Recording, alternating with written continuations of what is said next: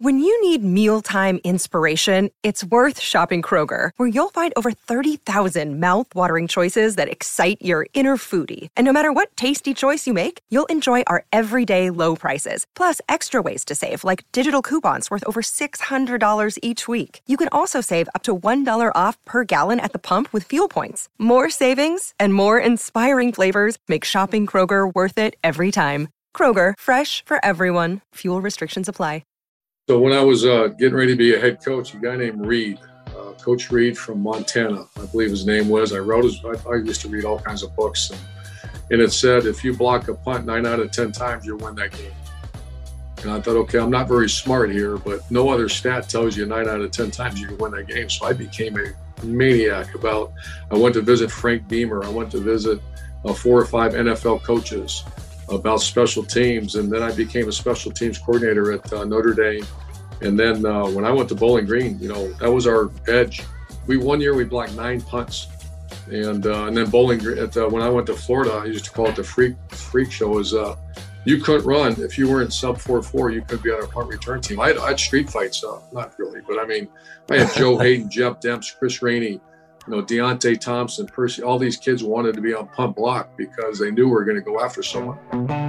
Welcome to the Go Big Redcast, the Husker fan sports show with Dave, Honky, Mac, and Boomer. Welcome to the Go Big Redcast. I'm your host, David Gaspers, and I'm with Honky. Welcome back, Lexi Sun. Man, I hope we get Texas again next season. Horns down. All right, that's a good one. Mac, what do you got? Well, I was going to talk about Lexi Sun. I didn't realize I missed that meeting. No big deal. I do want to remind Redcasters out there that if you do have your own lawn, it's a good time to get a pre-emergent out there, uh, maybe some sort of uh, three-in-one weed and feed. Uh, you got to prepare yourself for those hot days coming, guys. So uh, get something down early. well said, Mac. Well said. Also, the Boomer, well, I just would like to announce we have some exciting news here on the podcast. Our dial's in the green, and we're back to 100% capacity. Four guys on the podcast. That's right. It's a full house here. Um, nice intro there, Honk. That was uh, Cris Collinsworth, uh, who called a national championship game for Nebraska. I remember he spent most of the Miami game saying that we were too slow to, to beat the Hurricanes until we – we beat him in the fourth, but um, I digress. Uh, but that was an interview he had with uh, Urban Meyer, sounds like, about special teams. Uh, it is the off season. We're talking special teams with Boomer tonight, so that will be fun. I'll be coming up a little bit later in the show.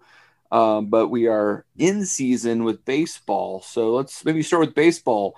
We don't do that very often, but it's the time of year where it's coming down to the um, final few weeks of the regular season normally we'd be talking about a Big Ten tournament, but I, another topic that we can uh, dive into here. But we have got a big weekend for Nebraska baseball. Boomer, we are uh, heading to uh, Bloomington, I believe, to take on Indiana and Ohio State in a four game pod between three teams.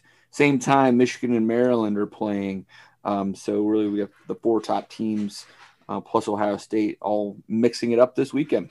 Yeah, that's correct. It's coming down to crunch time here in the in the conference with baseball, and you know, again, there's not much room for error here. Um, you know, Big Ten didn't get a whole lot of love from the the committee when it came to regionals. Uh, no host sites whatsoever. So you don't know how to read that. What they what they'd be thinking of how many Big Ten teams they might consider, you know, taking in the tournament. So safest play, just go out and win the conference and just kind of eliminate any doubt. Don't give them an opportunity to, to leave you out for some reason if you have a slump at the end of the year. So now you got to distance yourself from Indiana and that end of the season series with Michigan. That's looming large. Yeah, you know, uh, it is hard to hard to tell where the committee is. There's been a, a bit of discussion about the softball selection last Sunday, where only three Big Ten teams, I believe, made it in. No one hosting there at all. Michigan seemed to be worthy of a host site, so that was a little bit surprising. Um, and obviously, the softball has the conference only schedule, just like the Big Ten. It is challenging to put a lot into the RPI. I've been reading uh, stuff about that, Honky. Um, I don't know if you've seen those same articles questioning whether um, we may only get one bid because of the RPI. Uh, mm-hmm. Well, that was actually going to be my question to you guys: is where are we at right now, having you know played Northwestern twice and beating them last weekend? Yeah, right. We, we uh, beat Northwestern twice, 12 2 on Friday, had to come from behind on Saturday, and then the Sunday game gets canceled because Northwestern doesn't have any pitchers left, essentially. And our RPI right now is around 75. But, uh, you know, I, I, kind of, I've answered those questions each time you've asked them to me, Honk, and I kind of regret it because uh, it, it, doesn't allow me to emphasize how ridiculous talking about Big Ten RPIs right now really mm-hmm. are, unless you want to somehow use them as a way to uh, determine – the quality of the Big Ten teams against one another, right? Okay. Because that's all it's doing. Well, let me rephrase it. This is the hypothetical. We don't know the answer to this. If we didn't have the disastrous Rutgers sweep, how different would our RPI right now be if we won two of three that weekend instead of getting swept? We were probably on track to be in the 40s or 50s at worst, I, would, I suppose. I mean, it definitely hurt us, mm-hmm. um, no doubt. But again, and I guess this is where I was objecting to some of the articles I was reading about how the NCAA tournament committee is saying that they are still considering RPI when evaluating the Big Ten or any other um, conference only schedule, or and that includes the Big West, for example. There's other uh, conferences that did choose this, not as many as didn't, but I mean, even the ACC had played a reduced non-conference. But my point there is, is that if anybody is is actually trying to compare the Big Ten and the top three or four teams out of the Big Ten to other schools and saying, "Oh, that RPI at 75 is horrible. They're not going to get in, or that's only deserving of a three seed," it's it's ridiculous because I mean Boomer, uh, you can walk through all the math on this, but the RPI is your winning per- percentage versus your opponent's winning percentage, hmm. and then their opponent's winning percentage broken down. I think it's 25, 50, and, and 25 or something like that. And then they weight, you know, away victories more than home victories, essentially. Um, well, if you're only playing all conference games and everybody in the Big Ten has played everyone, the only differences here are that you know, we've played Rutgers in Iowa five times and and maybe Michigan only played them three times or something like that, right? A, it, there's slight variations on how many times you played a certain opponent. Um, and there's a variation on whether you played them home or away and if you won or not. But the RPI is doing nothing to compare you versus anybody else in the country. It's a worthless metric. It's worthless. It doesn't do anything. Um, every Big Ten team has a, a strength of schedule of 266 non-conference because we didn't play any non-conference. and so like anybody who's saying like we should be weighed down, especially the NCAA tournament committee, because we didn't play um uh you know that our RPI is at 75 or something, it, it, it's it's a worthless metric. It's ridiculous. Yeah, it's like saying the you know Big Ten averaged you know 500 in in conference play last year. Well, yeah, that's how that works. You know, you know it, it, it it's an odd stat and again, it just kind of speaks to the trouble that I think the conference caused Big Ten baseball by not allowing any non-conference games, even minimally, would have been helpful. You know, even if it was just you know teams within a hundred mile, you know, a couple hundred mile radius of, of the schools, or just you know MAC teams or Missouri Valley teams, something like that. And you know, just if that metric is going to be used, then like Dave said, it's it's a garbage stat as far as the Big Ten is concerned. It's really hard to to use it as any means of comparison. So. Mm-hmm. I'll be interested to see what it is, you know, how the committee uses that, if they do, if they'll even explain how they're using it in terms of judging the Big Ten. But you know, if if if it is a you know if it is some, a metric they're going to consider, it's it's not particularly helpful for the Big Ten or Nebraska. So, so let me ask. I mean, this is the question I think a lot of Redcasters want to know.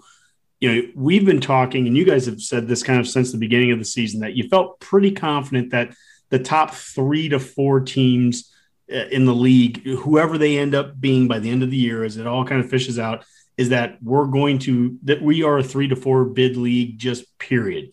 Is there any concern that we might only be a two bid league this this year? I feel like the bottom is three. I think there's three teams that look pretty clearly in.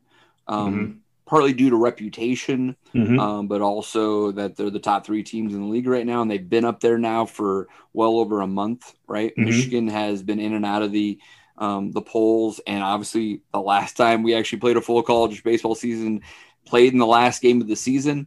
Um, and uh, have a bit of the respect of the committee that way. Indiana has been a perennial um, regional team, and and really so has Nebraska, right? And we're mm-hmm. all up there. So I, I I feel like if you stay in the top three, you're in pretty good shape.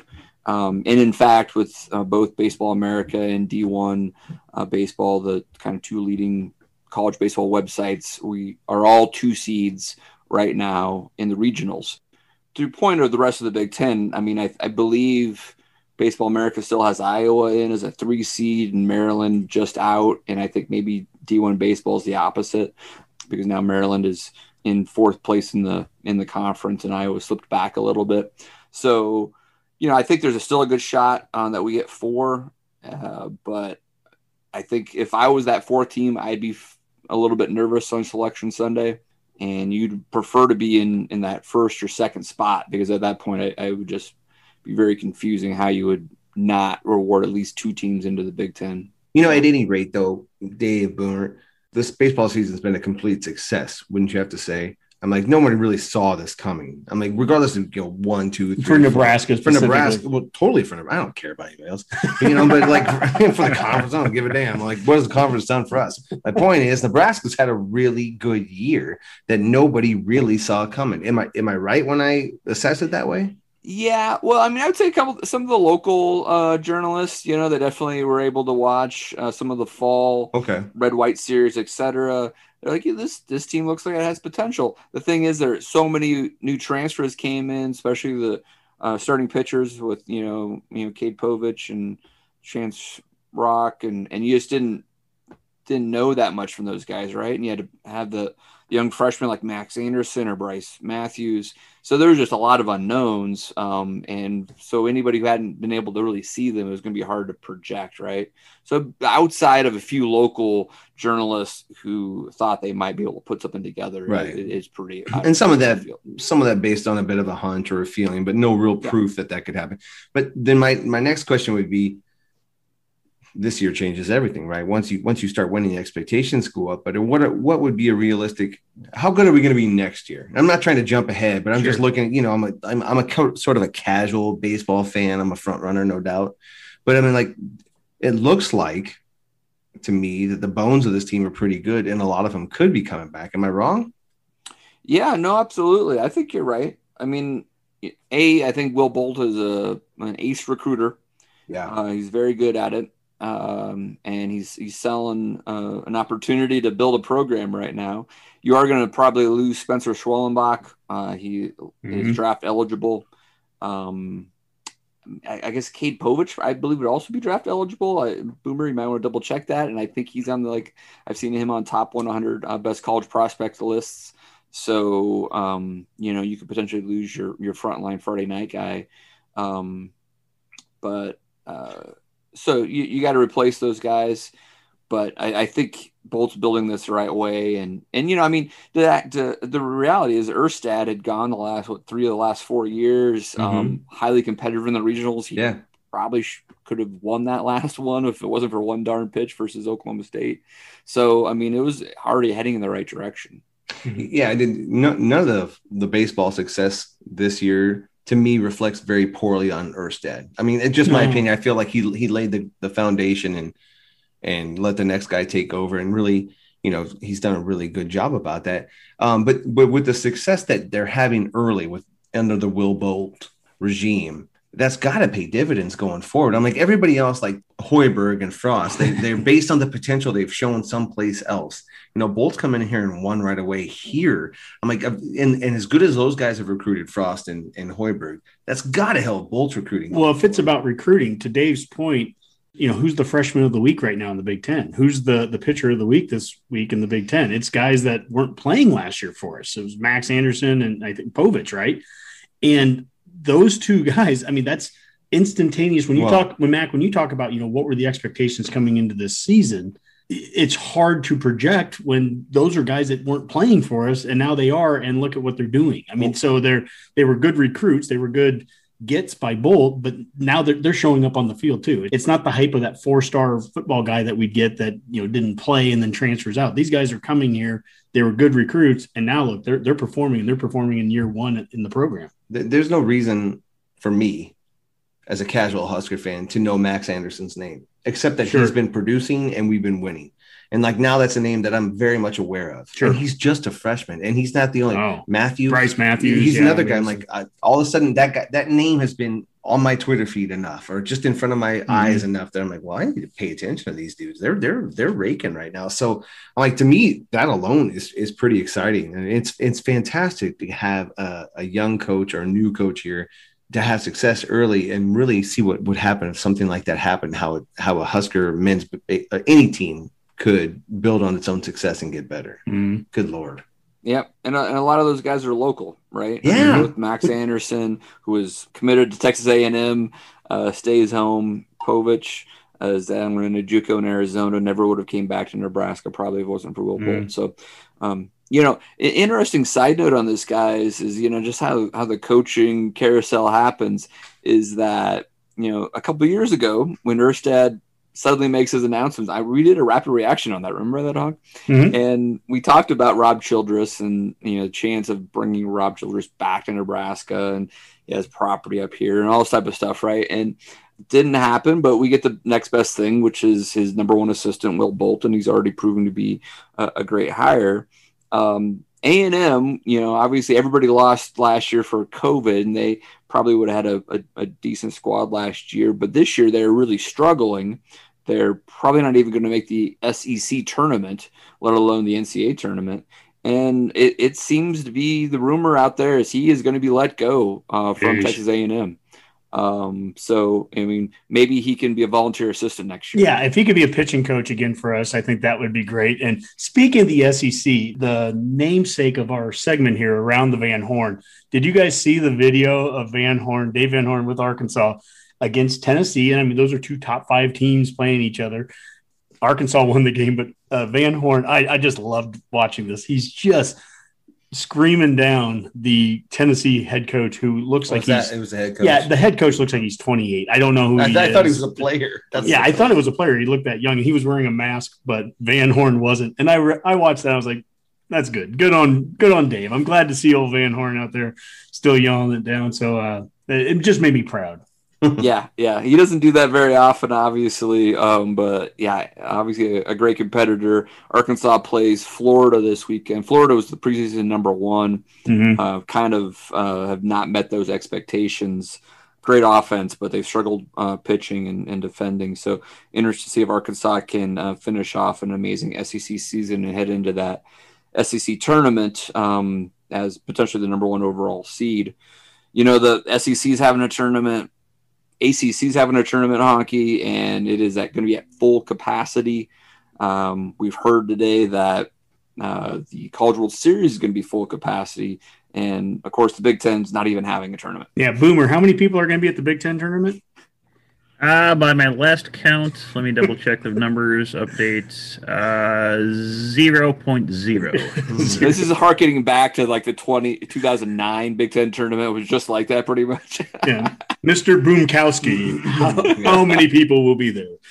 Zero point zero. Uh, Oh, anyway, gosh. Hawk, I mean, I, I am excited to see um, a full attendance at, at um, the College World Series. That's really exciting. Uh, obviously, we got big news this uh, week or last week about Memorial Stadium with uh, Garth Brooks coming to town, and 90,000 people are going to potentially be there in mid August, right? Yeah, it's huge for the state. It's huge for the city. It's huge for the university. And you know, for all the talk, I, I know we want to go back to to Mark, some fans, and freak out about the whole Oklahoma thing. But the whole idea was we wanted to get you know essentially eight big appearances in Memorial Stadium. The non-negotiable was we could never get rid of the Oklahoma game, but we needed to find a way to get an eighth game. That wasn't going to happen. Just the schedule wasn't going to allow it. But Garth Brooks essentially becomes the eighth game. 90,000 people are going to come to Memorial Stadium where they, their tickets are being sold. There's money that's coming into the city. There's com- money coming into the to the university for it. Um, there might be money. We don't know this for sure yet, but there might be money coming for something other than just Pepsi. And that's an interesting conversation there too, because as far as I'm aware, I don't think they've had alcohol in Memorial Stadium for, they didn't have it for like the uh, Larry the Cable Guy show 10, 12. wink, wink. Am I right? Well, but, but they the did, red cast alone is responsible for at least a couple of those. but they didn't have official alcohol Right, right. sales. Let's Oh, just okay. say that. I, I don't think they had it for um, Farm Aid. Although again, I talked to somebody that uh, was Yeah. a journalist back then. He's like, well, there were things going on Different backstage. crop. Yeah. Yeah, That was 87 too. my yeah, goodness. there were different. But that's the thing. Does this open us up for other options? So all of us, we're mid '90s, you know, college Yeah, guys. talk about living in the '90s. Bringing Garth Brooks into Memorial Stadium. Yeah. yeah, Iowa fans are gonna have a field day. well, that. for ticket, well, they, I'm holding out for Chris Gaines to show up. So. hey, Well, Iowa fans can buy the tickets Love for it. 94, 95, you know, since that represents a couple of our national titles if they'd like. I don't care. But, you know, we're mid 90s guys. And if you remember back in the day, guilty. We couldn't get a lot of good concerts to come here because our facilities stunk. I mean, you know, Pershing and Civic Auditorium, we weren't going to bring big audiences. But Iowa State and Jack Trice Stadium back in the day, they used to get like Metallica and Madonna and like big acts that wouldn't come here. They'd go to Jack Trice State Stadium, which was not a was nothing special either, but it was just fifty thousand seats that they could hold a big concert. Imagine if we're willing to open things up to alcohol over the off season, and we're willing to have 90,000 people in there, like I think we're going to get for Garth or 85 or 80, whatever. It's going to be a big concert. Boy, that opens things up a lot where we could have a, yeah, I'm saying this in quotation marks. We could have an eighth home game every single year. We could have a ninth home game every single year if we wanted to, you know, hold one or two of these over the summer. And uh, the alcohol is a it's a big part of this, I, especially for concerts. And Garth has never done a concert that doesn't have alcohol, so that's why we bring this up That's right an now. interesting stat. Yeah, Did you know? I I mean, mean, I- I think- well, I'm not playing. Thunder roll. I'm out of here. I mean, to, to your point there, hockey, though, I mean, if the university and the athletic department is sincere about the idea that they needed an eighth home game to help the, the local economy and the downtown bars and restaurants, they should be open to having a concert or two uh, at Memorial Stadium on a regular basis Mhm. because that is essentially the equivalent of having a, another um, large home game in Memorial Stadium. Sure. Well, I mean, think about it. a couple years ago, Garth came to Lincoln and did like what six shows at PBA, and when you sell that out at fifteen thousand people, if you do six, simple math, six times fifteen thousand, and you're at ninety thousand. Now, all we're doing is cutting out the middleman, just doing one concert for ninety thousand people. Like I said, this thing's going to go fast. I think it would sell at ninety thousand tomorrow, but in a couple of months, it's even going to be further into. We're in the green now, as Boomer alluded to at the beginning. Uh, you know, we're just now barely getting to the point where I walked into a, a restaurant today for lunch and didn't have a mask on. I had one with me, and I'm I, I will for the next couple months. And if I need to put a mask on where I'm at, I will. But by by the time that we're in August and Yeah. Garth Brooks is here, I think we're going to be as a country, as a society, I think we're going to be kind of used to a post mask setting. Some people will still wear them. That's fine too. I mean, it's going to be a lot of that, but people are going to be comfortable being starting to get into that setting. And it's huge because if we get 90,000 people for Garth, then there's no reason a couple weeks later that we aren't expecting 90,000 for Fordham and Buffalo and down the line. Well, for one, we've talked about this, and just because Casey's serves pizza doesn't make it a restaurant. So I, I- we need to be clear about that. But you it know, wasn't Casey's. I, I just wanted, I want to be very clear. okay, whatever. Cabrelos, whatever. It doesn't matter. It was coming. But does the announcement of this concert and the and the fact that we got Fordham moved up, does any of that sort of soften the the blow of the the talk of the Oklahoma game being moved or canceled? Does it validate what what the leadership said they were trying to do? I mean, because because it does look like they were actively now trying to get a, a some type of event early in the season, early in the year for Hmm. for Lincoln and otherwise. I, I see where you're coming with that. And I'm just curious, like obviously this is a result of probably COVID, right? Yeah. This the fact that the concert's happening at, at all. But does it also kind of maybe go, well, maybe they really were looking outside the box to try to find some revenue stream? I never questioned me personally. I never questioned that to begin with. I think they were going to try to find every revenue stream you could, and that's only natural after having the last kind of year that they did, where, Mhm. where no matter no matter as much as they did furloughs and and everything possible, you still are you know missing tens of millions of dollars. So I I don't doubt any of that. Mhm. They've in my book, and I, I'm going to say this, and there's going to be a number of redcasters that immediately you know roll their eyes and probably turn the show off. But they validated everything the second they just came out and gave the, the announcement on that Friday saying we're playing them. It, they might have taken five hours to say it, but when they said we're playing them, they played them. And I get what they were trying to do with the, with the finances. I certainly get it with the uh, with the recruiting. And to your point, Mac, everything they have validated that by moving Fordham in there. There's your recruiting. There's your extra early home game. That removes the whole need to fly back from you know Dublin, which we're not doing anymore. And mm-hmm. so all of that's taken care of. And then this game, there's your extra home game. There's your extra fill this up concert, the yeah. yeah this concert yeah this concert this is going to fill up uh, Lincoln hotels. It's going to bring money into the downtown and to the university and all that. It's a great day. I wasn't expecting it, but that was awesome it, to see. And it was one of those events too that very rarely everybody in Lincoln was talking about the Garth Brooks concert. Are you going to try to get tickets? You hear Garth Brooks is coming to town. Mm-hmm. Like it's a pretty big deal. And the fact that it's a Memorial Stadium is a really big deal. Mm-hmm. And I'm kind of on board with you. I mean, maybe COVID opened some doors in terms of like we need to look at different ways to generate revenue. Maybe that's what opens the door to alcohol sales.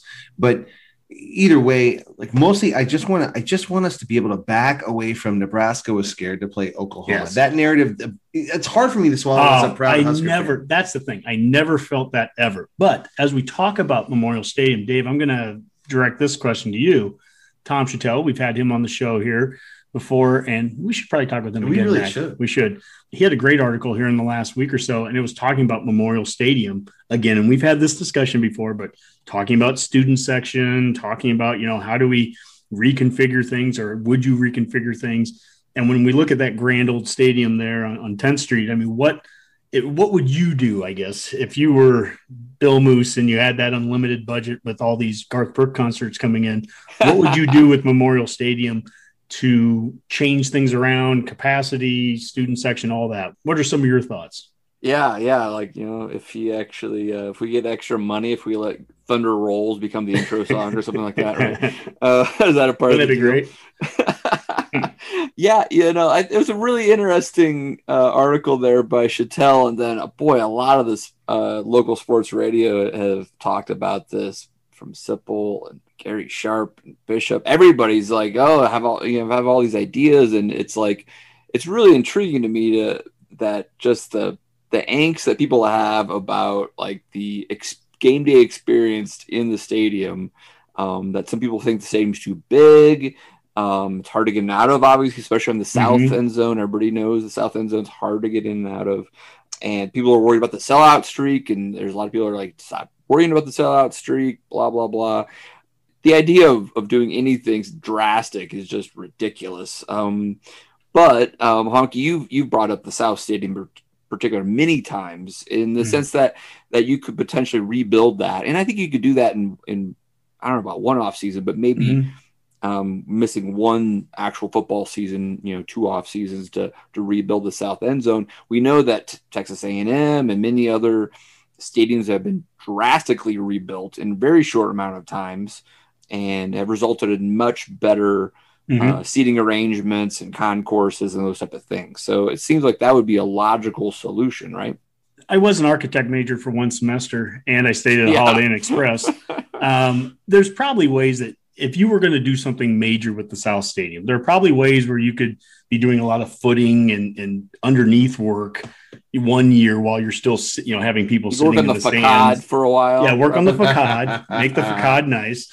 Um, that's a long story. We'll tell you someday, Redcasters. But the idea, the non-negotiable when it comes to the stadium right now is the South Stadium needs updating and needs updating. That first off, you have a concourse that goes around a horseshoe of the west, north, and the east sides, but doesn't come to the south. So our buddy Jack was at the spring game, Mac, wanted to meet up with us, and because he was sitting in the South Stadium, wasn't allowed into our side only because he was in the South Stadium, which is treated like its own separate entity. He couldn't walk around. Now, if he'd have been in the West, he'd have been able to walk all the way to where we were, you know, and just meet up with us. It does sound insane. And, but it goes beyond that. It's if you were sitting up in row 90, those are not good seats. If you are somebody that's had tickets for a long time, decades, you might not be wanting to walk up that far, right? So the idea is the South Side is something that could be redone and redone mm. in a grand fashion. I think of the end zones at Arkansas and Virginia Tech, a number of them that have been, you know, redone where they have triple decks to them. And obviously you would connect a concourse on the south side to the concourse that goes around the other three. Um, so now you have that nice Texas flow. put a uterus in one of those. Texas, Texas so- is perfect with that, right? That's right. Um, they rebuilt but- that end zone like three times. but the other thing is that if you did kind of a triple decker kind of thing, you'd bring extra money in because we're going to be having more suites. That's important. But that first deck, essentially, the first 35 rows of the entire south side, you could make that a student section. That student section could be, you know, whatever that number you want it to be. You want it to be 10,000, 12,000 seats, whatever it is. And those students can stand up the whole time. They can cheer. They can be as loud as they want. They can be right off the field. They can be disruptive. And there's no, for the lack of a better way of saying it, blue hairs standing right behind them because the next thing above them would be a concourse. And then, you know, up 20 feet would be the, the next row of suites. And then there'd be a second deck and a third deck. But you could have an entire student section that is down on the field Yeah. and actually being a, a problem for teams that were playing. That's the the idea that I guess I would have if you were going to rebuild that south side. The other thing is, you know, I, I love looking at the capacity and seeing 90,000. I really do. I think it's a it, it- there's a proud there's like pride in me where I'm like, yeah, we sold 90,000. But the reality is if we were at if if we rebuilt that south side, made it a more functional south side, you know, even maybe was louder because of, you know, echoes and how you could have it built a little better, you know, a little more vertical and keep the, the noise in there. If you rebuilt it and it ended up being an 82 to 85,000 seat stadium, that's not the worst thing either. Because, you know, I remember back in college, we'd be selling it out for 75,000 seats Yeah. And we'd have a 15,000 person backlog. You know, it was, it, it was Yeah, 15,000 deep, right? And now we're, oh my gosh, what's wrong with Nebraska? We- can't, you know, we're so close to not selling out. Yeah, math.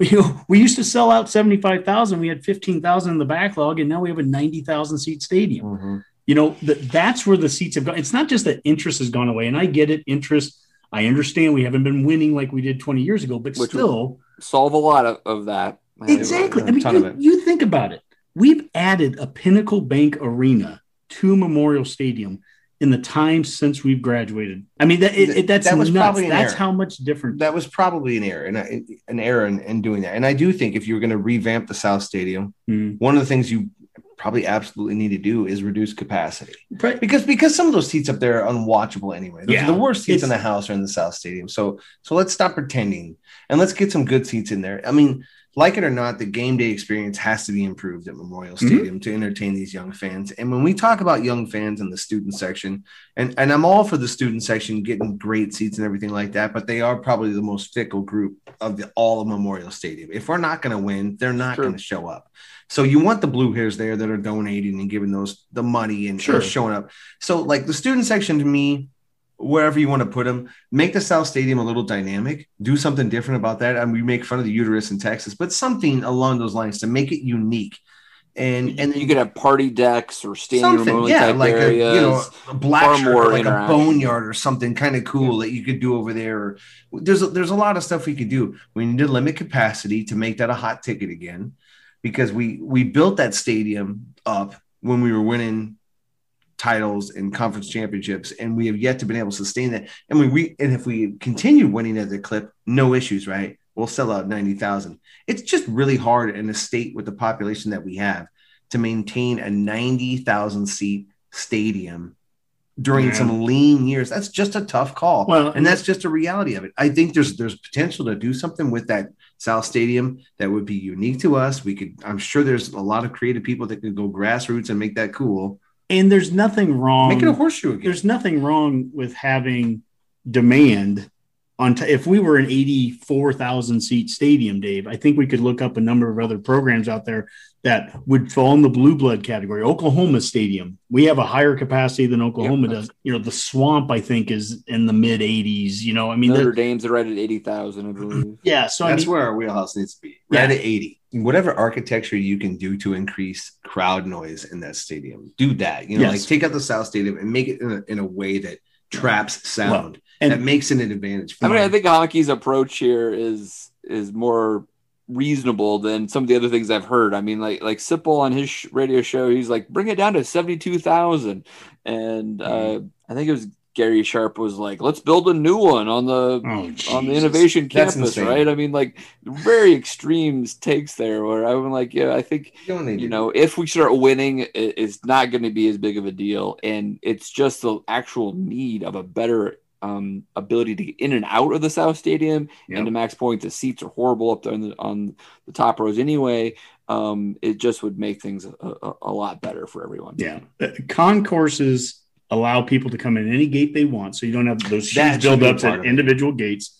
And people on the northwest and east have enjoyed that already for the last 15 or so years. That part's big. And then the other thing is building ways to get people up and vertical. We we sat on the 600 level on the east side and it was super easy. I took my eight year old son up a couple of escalators and we were up there. That's what you'd want on the south. On the north side, they're talking about there's different ways they're trying to do that with uh, the new north facility, which by the way is just starting to get worked on. I took some photos Mhm. today when I was on campus. You know, they've taken down the columns. I don't know where the columns are going to go yet. And we've had a number of questions about that. I just know that, you know, look, folks, they're not going away.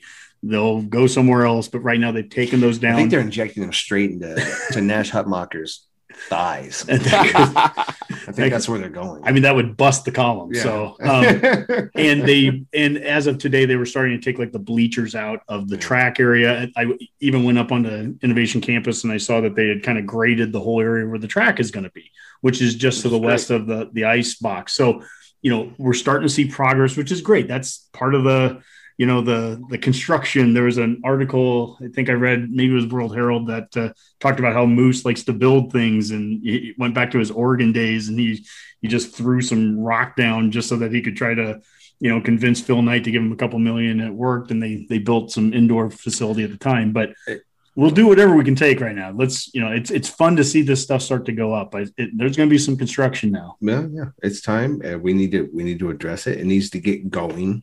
It needs to be like a lot of things since Moos has been here. It needs to be less words and more action. It needs. To, I want to see it, and I want it, I want it to be tangible. And just like I want those eight to nine wins this year to be a reality. Let's stop talking. I don't give. Well- you know, I don't really give a damn. Like make the stadium, do whatever you got to do, win games. Like I don't care. Everything. Listen, everything we have right now. If we won 10, 11 games, it's fine. It just you know we're we're, we're looking for solutions we're looking for answers and i'm all about it you know grind and dig and make it happen but at the end of the day i don't really care Yeah, Show well, me Mac, put a product on the field Let's start talking football then. Right? Hell yeah, man. Um, yeah Uh, we do have, uh, you know, maybe some. I Want to talk about the transfer report a little bit, Honky? I think there was a really good article in Hail Varsity this week.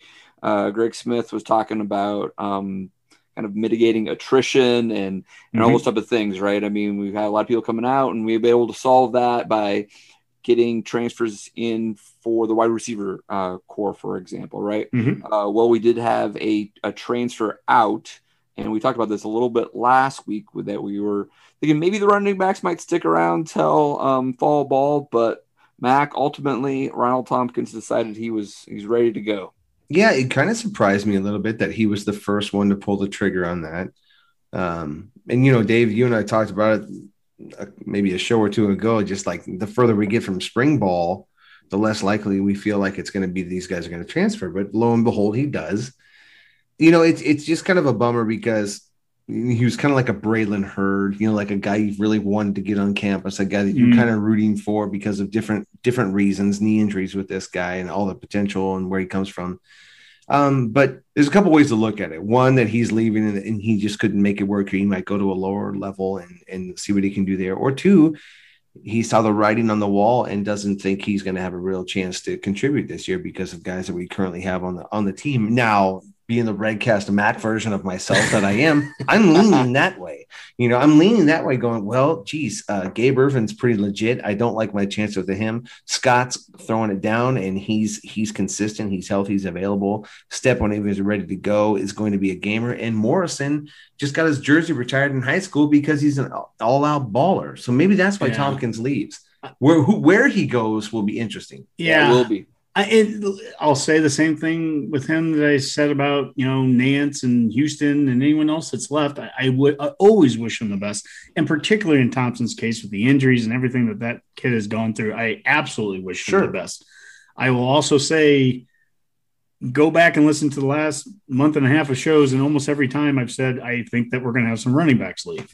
Yeah. Now, to your point last week, Dave, which I think was a very fair point, where you're like, I maybe those seven, and I was including Yant in that list. Those seven, I'll call them seven scholarship running backs. Maybe they all think they had an opportunity still to start, and so they're all going to stick around to fall. And that that seemed very legitimate. At the same token, now we've lost one of them. I still don't think I, I wouldn't be shocked to see one more leave. I wouldn't either. But it, it, it all depends on what they feel is their opportunity. And also, I don't know what discussions they're having with their position coaches. A lot of times you do post, you know, spring interviews and stuff. Right, And this literally, there could be position coaches Mhm. telling their players, not just at running back, any position where they're like, yeah, you know, if you're looking, this isn't a bad time. Maybe it's not a bad time for it because right now, this, I'll just shoot you straight. I have you here on the depth chart, and that's post spring. So come back and fall and earn your way up, or Right. but but I'm shooting you straight. This is where you're sitting at right now, and that might be enough for some guys to leave, and that's okay. Well, and ideally, that is that is why he left, right? Maybe because he had a conversation with Held or Coach Frost, and they said, "Hey, this is where we have you slotted.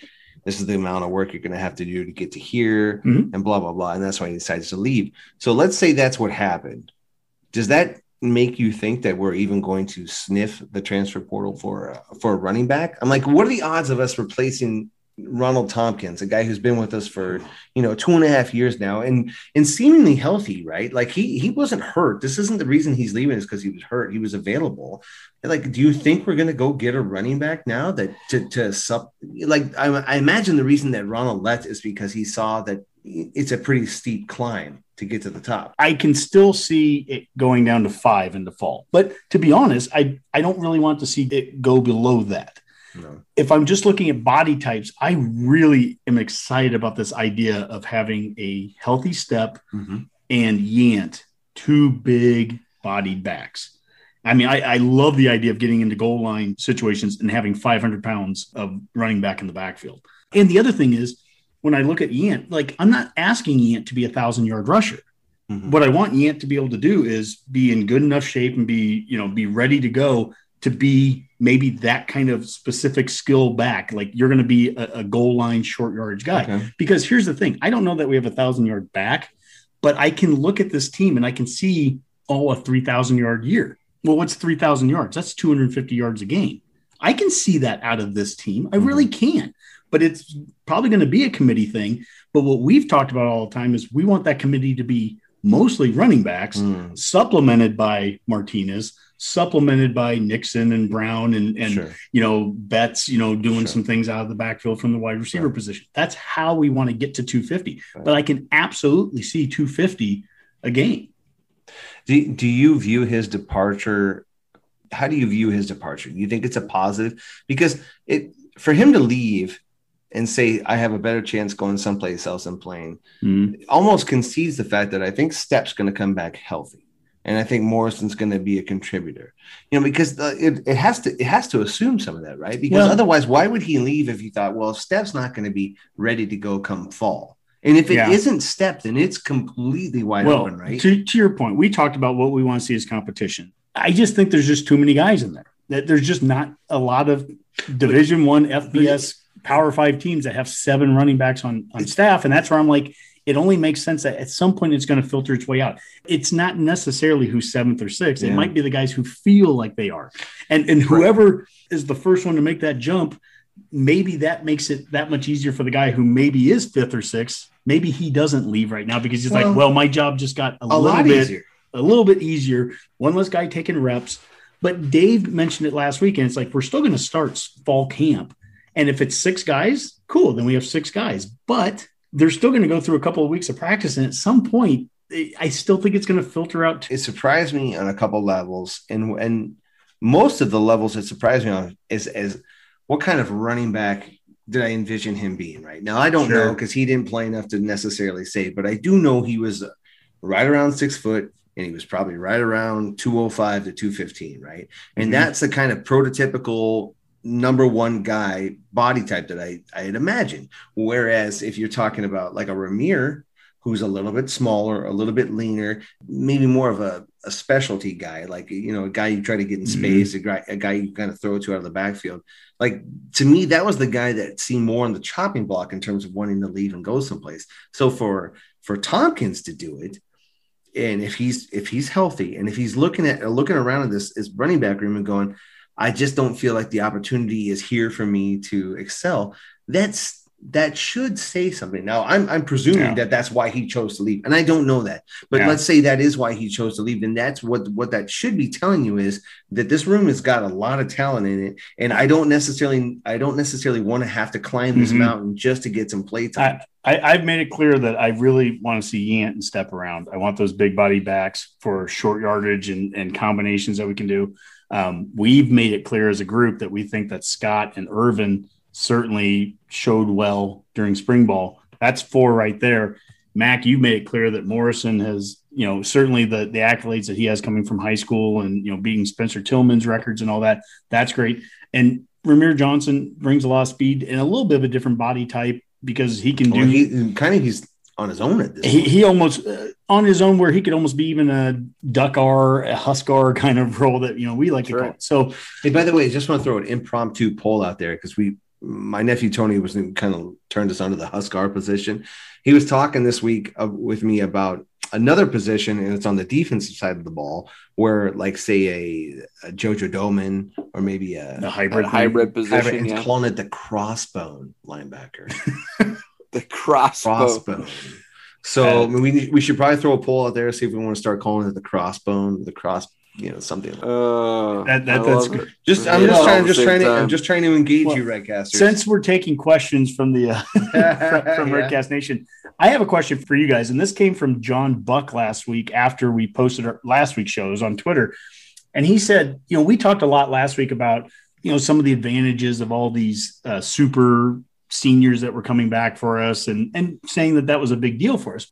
But he kind of said, you know, with all the excitement over the team returning experience due to the COVID nineteen ineligibility change, are we simply hyping the reality of all FBS rosters? He basically says, won't every opponent have the same advantage? So, you know, Dave, we've talked about how having Stille and Honas and all those guys back, I mean, it's going to help us, but doesn't every school have the same opportunity? Are we making a big deal out of nothing because everyone has the same advantage?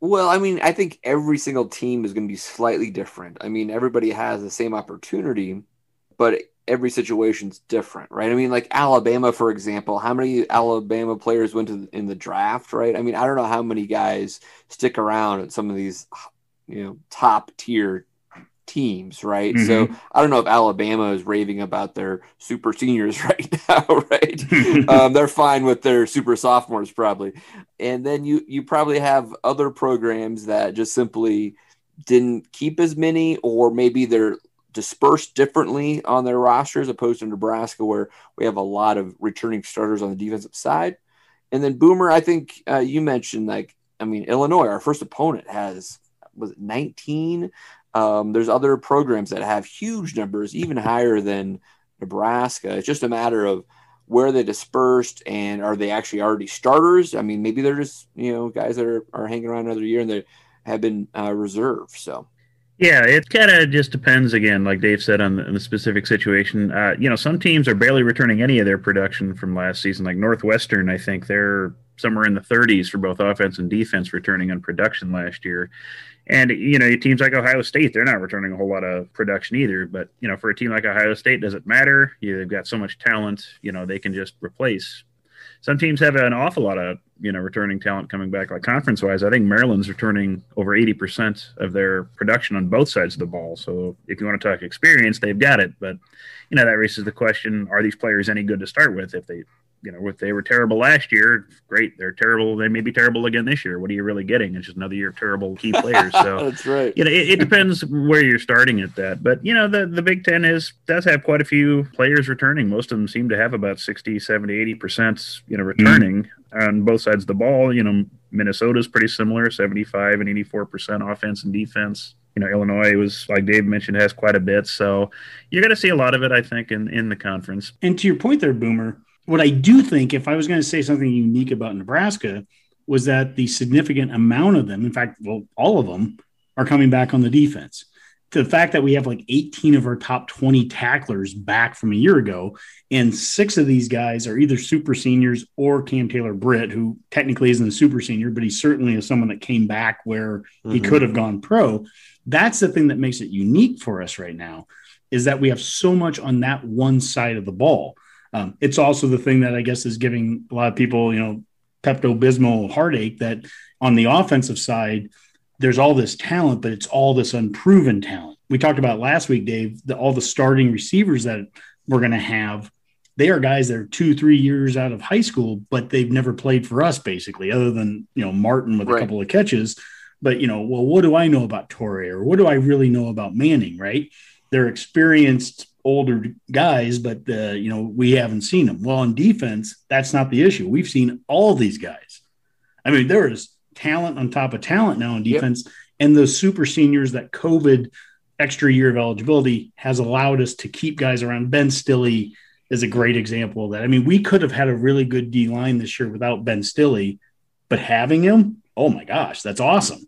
You know, we could have had a really good potential, you know, outside linebacker core without Jojo Domann, but I'll take him. I'm so glad we have him, you know, and that's kind of you go position by position, and that's where we're at. And you look at that secondary, and goodness gracious, yeah. I mean, we, we, got everyone back. All right, all right. Well, hey, I, have got another um, mailbag question, Honky. It's from uh, let's see here, uh, Mikey B. He's asking, when is Boomer going to talk about special teams? I've been waiting for this for three weeks. well, let's ask the question that we talked about a little bit earlier with running back, and I think we're going to get to it in this. Is that uh, the transfer portal? What would be some positions of need? So here's the thing: every time we lose someone in the transfer portal, and that's that's bad, but it opens up positions to bring new people in, and that's good. Let's talk about what are some of those positions that we we could benefit from from bringing in. Sure. And I think Boomer's going to get a chance to uh, transition us into some of his uh, special teams discussion by the end of this. But let's start with guys that are not special teams first. Dave, I think you were saying it before we started recording that you listened to somebody say if you could have a great outside, you know, pass rusher or a cover corner, what would you get? And this coach said cover corner. And one of the things that we hear a lot right now is that if we could get one other great cover corner, that would be the the transfer portal we, guy we would go after. Uh, well, first off, what were you listening to when you said that? And then, uh, you know, is that what we would want right now if we could use one of our spots? Yeah, I, I believe that was Gary Sharp. Uh, okay. In, in uh, this afternoon show where he, he he he was quoting some other um, interview as an NFL coach that you know emphasized that there's greater value in that shutdown corner than it is to have the the pass rush. Well, and why did he say that? Because what you said was made a lot of sense when you were telling us before we started recording. What well, you, the... you can uh, generate a pass rush. You can scheme that, right? You can mm-hmm. blitzes and you know um, mm-hmm. twists and all those type of things. You can make that happen. It was actually an interview he was having with um, Scott Shanle actually. Okay. Um, who's not too far from uh, uh, um, St. Edward there. Yeah. yeah, he's from St. Edward. And they were just talking about that. And the, and the coach was like, you know, but if you can have a shutdown corner, you can have cornerbacks that uh, make that quarterback hold on to the ball longer. You can do so much more, right? And if you don't have a good secondary, they're going to pick you apart, right? So you'd rather have the strong secondary and and get creative on generating the pass rush, which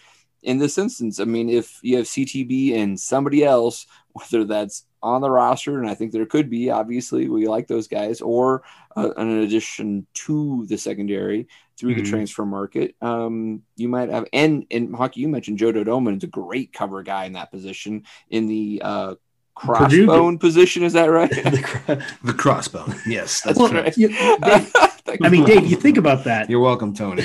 You know what Domann did last year covering Rondale Moore, and I mean blanketed him. And to your point there, if you have great coverage on somebody and it forces quarterbacks to even have an extra half second in the pocket because of the coverage, that assists your pass rush, right? I kind of compare our pass rush on defense to our running game on offense right now, which is, you know, I said, hey, we can get 3,000 yards on offense mm-hmm. running, but it's going to have to be a committee approach. I don't think we have that one guy. I think we can be a good pass rush defense but it's going to have to be a committee approach. I don't think we have that one Randy Gregory who's going to get you know 12 sacks or 10 sacks by himself. I just don't see that. Maybe I'm wrong. Um, Side note: Scott Shanle is related to my brother-in-law, and that's totally a Nebraska thing, right? I mean, just everyone's Everybody's related. Everyone, related to somebody. Dave is related to, to Coach Frost, you know. So I mean, right. we are all related. I somehow. worked with Scott Shanle's sister-in-law at Granite City. She was a bar- and she married Andrew. So well, there, there you go. Right. well, I, I mean, I think DB is certainly a spot. I also think, and maybe Boomer, you you might have some thoughts on this, but special teams doesn't get the time as we have obviously on, on our own show. We have pushed it from week to week, but how important would it be just to get something like a kickoff specialist? We've talked about Kellen Meyer, the incoming freshman from Ord, the walk on who's kicked a 58 yard field goal. We know he has a big leg, but Boomer, if you knew, I don't know who this would be right now, but there is some kicker magically out there that kicks 80% of the kickoffs into the end zone for touchbacks. Is that enough value to offer one of those precious transfer portal positions to? And if yes, why? What, what's so significant about having someone that can do something like that? Yeah, I, that's a good question. I, it really just kind of depends on how you can handle the kickoffs themselves. Um, if you can kick it out of the end zone, that eliminates the opportunity for returns and better field position. You know, it just takes that off the page. Or are you good enough on your kickoff return coverage where that's not an issue for you? So you have to be one or the other. And we haven't Mhm. been particularly great at either of them. You know, we have we've been terrible at That's touchbacks true. and we're not very good at defending, you know, the return. So, we- you know, we're a dual threat there in that case. Um, you know, I was just kind of looking at some of the numbers that you look at, uh, just looking at the playoff teams from last year. Like, uh, surprisingly, most of them are like Alabama, Ohio State, Notre Dame. They're not really very good at touchbacks. They're all 20% thereabouts, up to 27% for Notre Dame on touchbacks. But they're really good at eliminating the kickoff returns. They're holding people to 18 yards or fewer on their returns. Clemson's the opposite. They're about giving up 22 yards of return, but they average just under 80% of their kicks are touchbacks. So those Oh, sorts wow. of things, you know, you pick one or the other. Um, yeah, and I think it was uh, was it McKewon wrote an article, you know, kind of talking about you know the importance of touchbacks on that, and uh, you know mentioning Kellen Meyer, you know, being able That's to right. kick 58 yards. You know, I, I dug into some of those stats a little deeper to consistently kick into the end zone. You know, if you you want half your kicks to be touchbacks, you've got to be kicking almost 60 yards plus. Uh, to get to that 80% number, Honky, you've got to be average about 64, 65 yards a kick or kickoff. So Okay. It's it's a big leg. I don't know how much more distance kickers add, you know, during their career at college. I would be kind of a curious stat from an incoming kicker to, to when they leave to see if they if their average distance increases. I, I honestly don't know. That'd be kind of a, Yeah. a fascinating number to find out. I'm curious, like, you know, is that like a war daddy up thing? Can you like build a guy's legs so big Or that, just you know, one big leg. I don't know. Yeah, just a we'd have bigger to- than just one big leg. Yeah, we just need one big leg. Yeah, Fit, yeah. To go know. from That- 55 to 65 yards, you know, over the course Yeah. of your five years here. That seems like a big jump. That seems pretty reasonable to me. It, it, the ball doesn't move. you, you kick it as hard as you can. Nobody's chasing you. You got all the time in the world. I, I just there should be no reason. You know, go to the transfer portal thing. You want to talk about a guarantee? My guess is if you found a guy in his college career that could kick the ball out of the end zone consistently, that is far more of a guarantee than trying to find a cover corner that was really good in JUCO or somebody like that you thought could jump up to the Big Ten level. Well, I guess, Boomer, Yeah. this is the question I have to you. You are our special teams coordinator here on the Redcast. Should we value special teams specialists? Do they warrant a transfer portal offer when you only maybe have two or three to give? just another way to look at it is it takes one another thing off the plate for this staff. You know, they haven't been all that great at managing special teams. They get confused. You know, sometimes well, what was it? The Rutgers game. Somehow they messed up kicking off to Oh, they, Did they kicked off the return Cruickshank, yeah. right? Yeah, exactly. yeah. Somehow they, they screwed that up on the sideline. Cruickshanks. You know, this staff hasn't shown themselves to be great special teams managers. And if you can just solve that problem by just eliminating it by kicking it out of bounds every time, or excuse me, into the end zone every time for a touchback, hey, that's one less thing they have to worry about. They can focus more on better play calling or whatever it is. Eliminate variables like that. If you can take that out, simplify everything, go ahead and do that. You know, that's on kickoffs. We've talked ad nauseum, you know, as Husker fans about the importance of a great field goal kicker, how important that is. We've seen seasons where we don't have that. If you have a guaranteed place kicker in the portal, hey, there's no reason you don't take that too. So, yeah, just it eliminates variables and it gives you opportunities that you otherwise don't have, and it's probably a position that you can really make that huge impact with. Mm-hmm. You know, it's a person you can bring in if they're great. You know, they can play right away. It's it's not going to take a whole lot of time to build them into a system or anything like that. You're kicking the ball. I mean, yeah. it doesn't really change from team. probably, team. yeah, probably one one of the more easily evaluated positions out there, the kicker. Wouldn't you think? I mean, yeah, in terms I mean, of rocket far, yeah, yeah, I mean, like, yeah you kick it far, you kick it accurately, you put pretty, it high. Can yeah, you do those things? That's what you need. Yep. Yeah. It still drives me crazy. Like Jordan Congdon was like ranked by far like the number one kicker in the country the year that we got him. And it was like he came here and he wasn't kicking it any further than anyone else. And eventually walk-ons like you know Alex Henery came out of it. You know, you can be a walk-on, you can be a you can be a scholarship guy. It doesn't matter. I mean, just at the end of the day, do you have a big leg or not? And that doesn't usually well, take very long for guys to yeah. figure out if they do or not. Now, however you need to get there whatever get there. That's the that's more the inexcusable part. I'm like i don't care if it was a walk-on or you burned a scholarship on the dude. I don't care. Just make sure that that guy can kick it where you tell him to on a consistent basis. Whatever that takes do that. Transfer portal fine. You know the scholarship guy fine. Walk on fine. I don't care. What you can't be in is year four and wondering if you have a guy that can consistently boot it where you want yeah. to I mean, that's the amazing thing. Two years ago, we had six or seven kickers, and none of them could make field goals. And it was just, I mean, I could be on the team and not kick it that far. I'm like, that's not the, you know, like that's yeah. not a thing. We had one of the most bizarre kicking seasons two years ago, but now it does feel like it's starting to kind of get a little bit more normalized. But the one thing I would even say, walking out of spring, I still felt that we were missing was that kickoff specialist. I would agree, and that's why um, this discussion I think is still important. Um, we had a couple other questions come in that were specific to special teams. Uh, Boomer, I'll start with you on this one. This is from our good buddy Chaz and SoCal. And by the way, just before I even ask this question, I just want to mention something. I want to give a little bit of plug for him. Anyone that's out there that follows Chaz, I mean, you know the great work that he does with video breakdowns and questions and everything. He does a great job. Uh, he has started up it's a Chaz X EX series. Uh, he's doing on it on chazandsocal.substack.com. You can sign up for like email mm-hmm. updates, and we just yeah. got one tonight, and he did a great thing on offensive line uh, experience breakdown. I'm not going to get deep into it because it it's, takes more time than what I can we can give to it right now. Um, but uh, follow him there uh, and follow that uh, series that he's doing. But he asked a question here about special teams. And he said, What needs to change in order for special teams to become dangerous in the kickoff return game and shut down in the kickoff defense game? Now, Boomer, I'm directing that to you, and we kind of know the answer to the second part already. The kickoff defense game, a lot of it begins with if you can kick the ball in the end zone and they never return one to begin with. That's there's a start.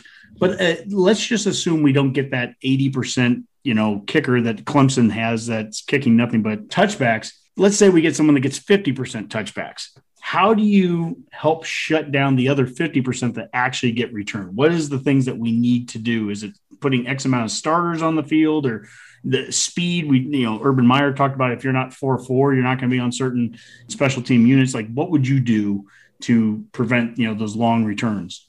Yeah, it's kind of a combination of that. Uh, you got to put talented people out there. It can't be just that side of the ball where you just throw people out there, kind of like position some of us played in high school or you know junior high. You know, don't play special teams because that way you know your parents can see you on the field once. You know, those sorts of things. Uh, you've got to put talented players out there. Are we going to be able to field an entire kickoff team of all four four speed and under? I don't know. It depends if our roster has all that available mm-hmm. and are able to play. So uh, you've got to put your best people out there that you can and hopefully they've been addressing it this off season the way they've talked. They need to practice this more. They need to make it a focus. They need to go through the the actual drills of doing it. Uh, you got to teach these players to stay in their lanes. Don't you know, don't break down from that. You know, there's reasons those lanes exist. You know, you've got to make sure the kickers know where they're supposed to be kicking it. Boomer, wasn't that the issue there with the crankshaft return? I don't know his name, but the guy from Rutgers. It's I mean, Crookshanks. It's Hermione but, Granger's cat. But but to your point, that was like it was like we kicked it to a guy. We kicked it to a spot. It wasn't just a. It wasn't an accident we kicked it to a spot where it's like all the coaches are like, why did we kick it there? We weren't prepared for that, you know? Yeah, exactly. Yeah, you've just you've got to practice this and you have to make it a focus. I mean, it we probably have the players to make it better. I think on the staff or excuse mm. me on the roster, but they've just got to find them and put them out there. Let's just suppose that Nebraska's special teams on all facets kickoff, kick return, punt, punt return, field goal, field goal block let's just say they are. What was it last week? Average. Well, Yeah, av- let's yeah. just say they're average. If they're average, and that's assuming we've been below average, does that equate to a win, or does it just keep us another games and a chance to win? Is it enough to be average to have one more victory, or do we need to be exceptional to at least count on one more victory based off? and, and- and to be quantitative about this, let's just call average like 50th in the country on special teams on every single category kickoff, punt, punt return, kickoff return. Like, let's just call it 50th. Yeah, that's a good question there, Mac. I, I've been kind of diving into some of those numbers as well. Um, Football Outsiders does a lot of good breakdowns on special teams and, and comes up with some you know algorithms they have for that. Uh, you know, one of the ones they use, they they look at kind of the uh, they give them a special teams rating and then try to adjust it for what impact that has on a on a team's chances to to score, you know, per possession, you know, during a game, during a neutral site game um, you know, like I have 2019's numbers in front of me since that was kind of a fuller season. You know, great special teams teams. Iowa's always consistently at the top of these lists. Uh, they usually get about uh, 0.13 extra points just from special teams advantage, you know, per possession per game. So that adds up a lot over the course of the season. How many possessions possession. are there a game? Yeah, I mean, what is it? 20 some odd possessions a game for both teams. So, you know, in a game, that's a whole point or so just shifted just by special teams, things like that. So, you know, and if you scan down that list of the the top teams, very few of them, you know, have losing records. You know, you see the Penn States in there, the Memphises of you know 2019 are in there, and even if you get to the averages, like Honky was saying, the 50s, that's still you're just about breaking even, if not still slightly better than zero points a difference. So that's kind of that break even point. If you're just average, if you're below average, that's where it's costing you, and that's going to add up over the season. You're going to lose games Mm-hmm. and Nebraska was pretty lousy at that that that season. 2019, we had a negative 0.07 is what that contributed. We were 112th Wow. in our special teams efficiency in 2019. That's that's not good. That's going to cost you games, and we know it did. So just even being average, it just would eliminate a huge deficit we're putting ourselves into during a game. So if you can be average, that helps. If you can be great. You know, I don't think anyone looks at Iowa and says, "Boy, these guys are outstanding on offense. They're dazzling to watch. Their defense is, you know, shut down." No, And they're I okay. sure. Yeah, they're they're they're a decent team. Everyone said, uh, you know, they're, they're okay, but think little things like special teams help put them over the top in the season. So, yeah, it, it probably is worth a win or two over over the course of a season. And like the the quote mentioned um, at the beginning of the show, you block a punt, you uh, tend to win games, and th- that happened crazy. last year. Yeah, we blocked a punt against Purdue, and they all said that kind of set the tone for that game, and you know, put us on the right path on that. Are there any exceptions to the rule? Like I'm sure there are probably a few, but there are. When you were looking through this, were any outliners, outliers for this, where you're like, well, that's a really good team, and they're pretty, they're actually pretty awful at special teams, or is it pretty consistent that your better teams are usually pretty good at, special teams? it's generally pretty consistent. Uh, you'll have some of the weird, you know, like Mac squads and things like that that are just terrible. Um, in odd outliers like Navy, uh, they're lousy at special teams, but they're an odd team anyway. You know, kind of the way they play Yeah. ball, they can put a good record together just Mhm. based on what they are. But for the most part, yeah, it's the Power Five schools. You're gonna if you're good at special teams, you tend to have a winning record. There aren't a whole lot of outliers on. Well, that, and so. Boomer, you've mentioned it. Like It's we joke about Alabama's kickers typically terrible, right. right. But when you go aside from that, when you look at who they put on their kickoff and their punt teams, like you mentioned, having starters and having good players out there, and Urban Meyer mentioned about you know sub four four guys. I mean, the, the starting cornerbacks for Alabama are the guys that are gunners running down the field, right? I mean, Mhm. they're going to put great players out there. And I don't expect you to have these answers now. This could be a discussion for a future show, but like I'm curious where Nebraska was then during our glory years, during the 90s, during you know, during the Osborne era, where you know he certainly put a high value on special teams. Well, what did that equate to? And that's something again we don't have to discuss tonight, uh, but the value of it, we all know it. I know we've put it off the last couple of weeks as we've talked about offense and defense, and I'm glad we had this chance tonight to really talk about special teams. But uh, it is important. We had one other question that came in, and this was from Kel, the coach. And he talked about how Cam Taylor Britt was obviously the most trusted guy to field punts last year. Who takes the reins this year? Uh, Dave, I'm going to start with you. You know, Cam Taylor. Well, first off, do we agree with that? Was Cam Taylor Britt the most, you know, uh, trusted guy? I mean, he had the one fumbled return, I think, against Iowa. Kind of But uh, you know, who becomes the most dangerous returner for us? You know, I guess, or who takes the reins this year? Is it Cam Taylor Britt? Would you put your star cornerback back there? Do you have any other names that come to mind? Well, I mean, I think you do have to have a all hands on deck mentality here and Mhm. have some of your best players contribute. And if that's CTB, and I know he took that fumble in the Iowa game hard, and I Mhm. think he you know wanted to be held accountable for that.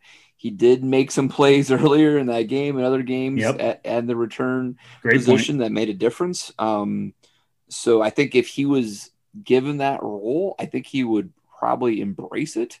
And so I like that idea to to say, hey, I, we, that's our guy. Um, but otherwise, I mean, there's there's got to be other guys out there that that want to prove themselves and make a mark. Um, and you, you know, um, we have all the performance testing out there this you know, this weekend. Uh, is it Phelan Sanford, right? This, Yes. Like walk on from Yep. like Benkelman who like tests out of this world, right, Mac? I mean, maybe that guy should be out there.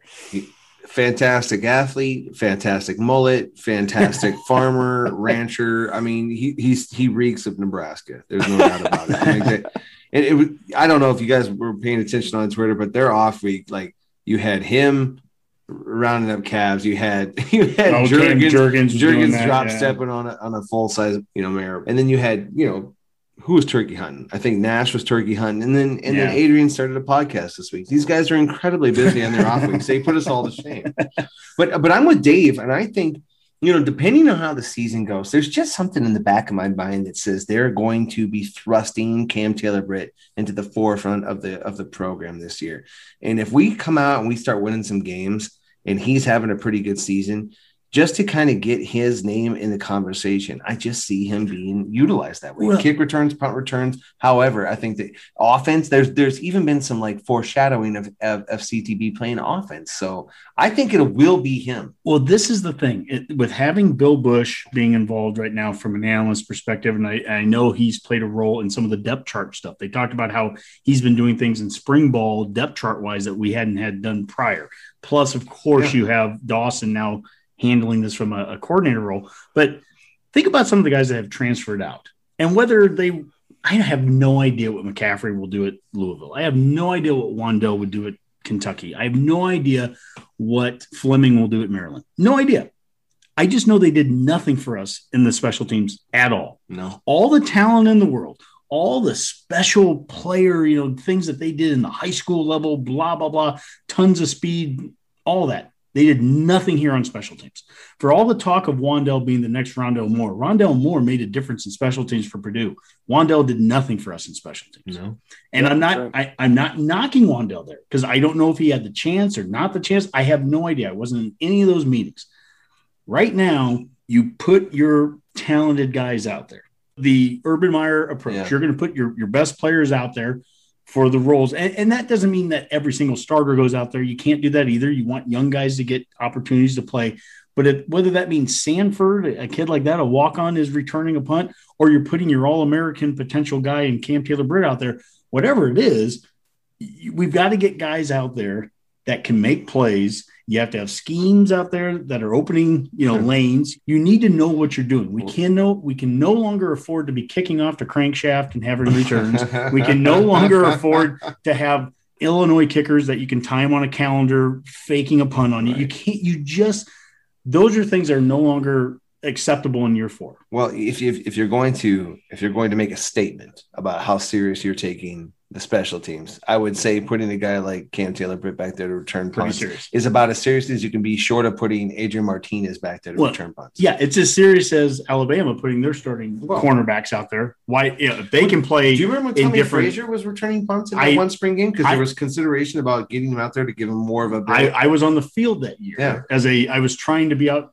you know, be a manager on the team. This is my senior year in high school, and it was the spring going into the 95 season, and I'm on the field. Yeah, I Uh, remember that. you can actually see photos of the spring game in 94, 95, whatever that would be. We just previously won the national title, and I'm standing behind Osborne because I was holding the Of course that- you were. Of course I were. I got He it was like, every. The restraining order hadn't kicked in yet. so- but what actually no one was sadder than me when Honky didn't Well- make the manager job because I was so excited. yeah, I picked the wrong fraternity, whatever. I don't care. But but since you brought it up, I have to say it. One of the cool things was being on the field.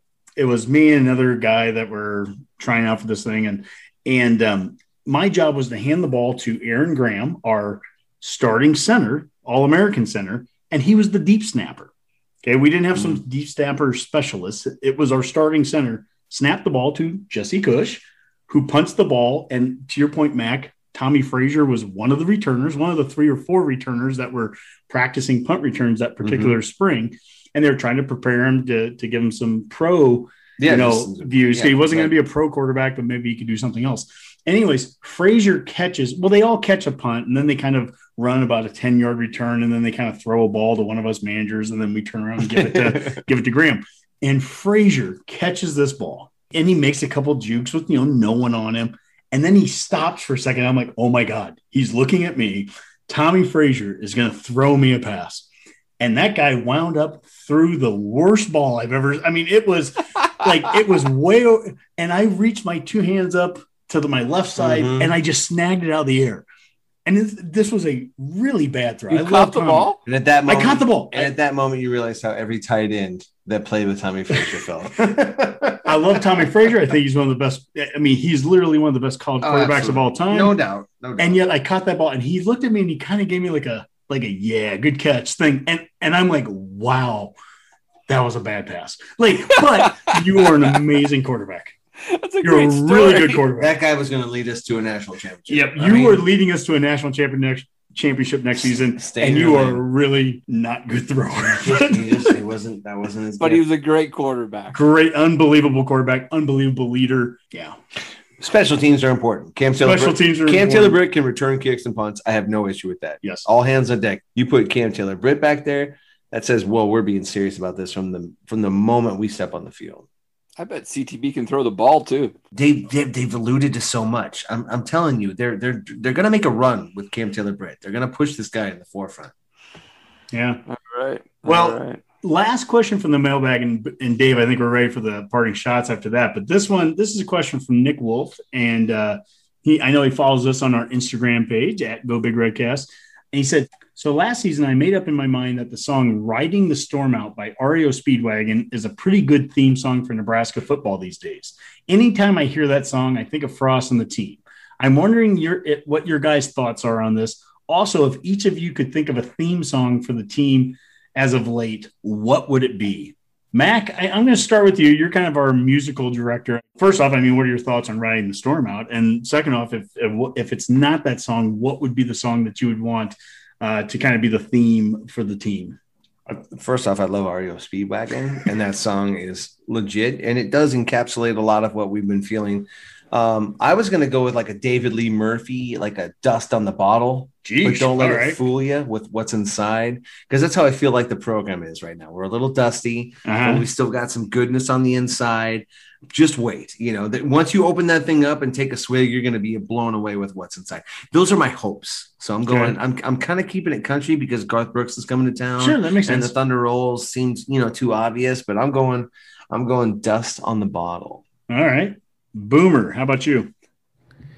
Man, I guess over the the course of the podcast and you know last decade or so here, you know, I do you go something like "Everybody Hurts" with REM or "Heaven Knows I'm Miserable Now" from the Smiths, you know, something like that has sadly been appropriate. But, Damn you, uh, Boomer! Yep, there, there's always room to to look on the bright side in spring. So I can't believe you didn't go with a Cure or somebody else. I thought about that, but I thought I'd mix it up a little. So, yeah. Dave, how about you? I have no idea how to follow that. um, yeah, I, I, I, I got nothing. I have no idea. Well, Dave, you you got me onto U2. How about I still haven't found what I'm looking for, but Well, U2. I was gonna say, One would be nice, actually. That's what I, Dave like got to me. hear. Dave got me onto U2 decades ago, and my favorite song from them, unfortunately, is a horrible word for Nebraska the last decade, but "Bad" from U2 is my favorite song from them, and that would probably represent Nebraska. Unfortunately, it's true. unfortunately, but regardless, I'm very optimistic. Is there an optimistic U2 song, Dave? A title? Oh, there's even better than the real thing. there you go. E- even better than the real thing. That is uh, Okay. Husker football. All right. coming up here, you know, in the next. If I was going to pick, I'm an Oasis guy. I'm trying to think if I was I was keeping it purely away. Wonderwall, Live Forever, man, Champagne Super. I'm gonna have to get back to him on Some that. might one. say, yeah. Some might say, We'd have to think. Cast No Shadow. I, I mean, I don't know. We should really listen to some Oasis, by the way. But And we might after this. All right, guys, great stuff there. Um, let's get out of here with some parting shots before it's too late. Honky, take it away. Uh, just, I only have one tonight. Uh, the Nebraska football road race this year has been scheduled in honor of the late Andy Hoffman. Uh, to honor and remember Andy, the race will be held in person on Sunday, June 20th, which, yes, is Father's Day. I think that's amazing. That's a it's a great tribute there. Uh, it will include a 5K race and a one mile one fun run that starts and finish lines are in front of Memorial Stadium. All proceeds from the race will be donated to the Team Jack Power 5 Pediatric Brain Tumor Program at UNMC and Children's Hospital and Medical Center. You can register for either race at huskers.com slash road race. And the uh, online registration closes on Saturday, June 19th. Redcasters support this cause. We, we're huge supporters of Team Jack to begin with, but my goodness, it's even more important now. And uh, absolutely that to support the honor of uh, Andy Hoffman, uh, uh, just a great thing. Absolutely. Great job there, Hunk. Uh, Boomer. Well, as uh, loyal listeners know, the outside of uh, Husker sports, the uh, great passion of the Redcast is, of course, pro wrestling. And I just had a couple of uh, kind of sadder news to, to note this week. Couple of wrestlers have uh, passed away or fallen on hard times. Uh, first was uh, Don Kernodle, uh, the pride of the Carolinas. He was a classic wrestler, a favorite of mine from the early 80s Mid Atlantic Crockett territories, tag team partners with uh, Sergeant Slaughter, uh, Cowboy Bob Orton, and then uh, he was the great American turncoat that associated himself with Ivan and later Nikita Koloff. And no one could give a good heel promo and fondle a tag team belt the way Don could. And uh, he passed away earlier this week. And uh, I, I'm a few weeks late to this article, but I saw today uh, on more unfortunate news with uh, Steve Mongo McMichaels, former uh, Chicago Bears player Oh, and later yeah. WCW athlete. I just read that he's suffering from uh, ALS, Lou Gehrig's disease, and come down to a fairly fairly severe case of that. And yeah, you know, there's nothing good to say when you're diagnosed Yeah. with that. And yeah, it sounds like hitting him hard, but uh, you know, he's trying to be optimistic, and you know, we're thinking of you. Enjoyed your work as a bear and and, and as a wrestler. So Mm. Yeah, and I read the thing with McMichael, and I know his situation. I mean, he's pretty much quit public life now because of it, which is that's awful. You are our wrestling specialist, and uh, anytime we can, I always want to throw this out there. What is the uh, the hashtag that we like to throw out there with uh, the Baron von Raschke? Is that correct? Uh, yes, the- yeah, Baron von Raschke, yeah, induct the Baron. Yeah, he he is not in the uh, Nebraska University Sports Hall of Fame. He actually was a collegiate wrestler here and was on. Can you give a uh, little bit, just give a little brief history and, and everything about Yeah, him? I'm sure we've done it before, but I can give you another snap. Uh, Sure. He was actually a noted high school wrestler out of Omaha and played, I think it was in Omaha North as well in football and won, you know, various state titles there. And he was a heavyweight wrestler here at the University of Nebraska and won the Big Eight championship in his time here. Uh, he would have been on, gone on to the Olympics, but got injured, and fortunately, just like a few months before the Olympics, and then wrestled on, I think, uh, some Army uh, Army teams, I believe, as well. You know, well well respected amateur. Um, I think he tried out for the football team, played on that for a year or two, but focused Mhm. primarily on, on wrestling in Nebraska. And this would have been what, like the 50s, 60s kind of time? yeah, I'd, I'd have to grab the numbers. I don't have them right in front of me, but yeah, I forget when he was here. And then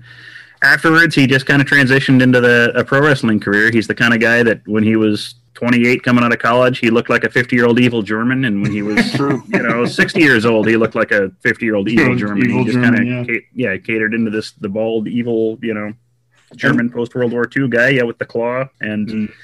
Seen him for years, and for some reason, we just don't recognize him. He had a great, long pro wrestling career. He wrestled for decades, and he's still alive and uh, living in Minnesota. You'll see him pop up in news stories every now and then. He's always spoke well of his time here, and every so often I've emailed the university, and they say, "Oh, we'll add him to the consideration list," and it's never happened yet. So if any of you have a good pull, more than I do, because I'm sure they blocked my emails by now, but uh, do what you can, folks, and let's induct. Yeah, hashtag induct the Baron. There you go. Bless your heart, Boomer. Yep. All right. Do the stuff Well, while still Mac, alive. Yeah. top that. Uh, well, I don't have anything to top that. My uh, my parting shot is more of a request to Husker Nation. Uh, uh, me and my family are going to be moving into our house here in the early part of June. And part of my vision for this new journey in life is to create, kind of carve out a little bit of a Husker garage, you know, possibly a floating studio in the garage itself. but I would love to see from our Redcasters out there pictures of you know, like what they've done for their Husker rooms, for their Husker garages, anything like that, anything you could post to kind of give me some inspiration, maybe a little bit of direction. You know, I want to keep it tasteful, but at the same time, I want to have a Bill and Ted's Excellent Adventure poster up. So yeah. I'm like uh, somewhere in that blend, you know, between tasteful and badass. That's that's what I'm looking for. So yeah. shoot me with something, give me some ideas. Obviously, you know I'm crafty. You saw the helmet work that I've done, which was uh, great. It's probably singly after my children, um, the best thing I've ever done. I look at it every day. It gives me so much satisfaction. I can't even begin to tell you about it. So, so something along those lines, Redcasters. I know I'm going to paint part of my my yard at a big red inn, obviously. Yeah, I mean, you uh, know, and if I can find field turf, I'm going to replace what existing turf I have for that. So, I mean, no boring suggestions, like some really out of the box thinking. Hit me up. All right, good stuff. You know, Hawk, I thought we were really on schedule tonight with this show. We were just flying through, and then like, you know, two hours later, here we are. Um, yeah, it's like every week. yeah, exactly. Well, for this, we'll never week, learn. Let's call that a go big red redcast. Big red, GBR.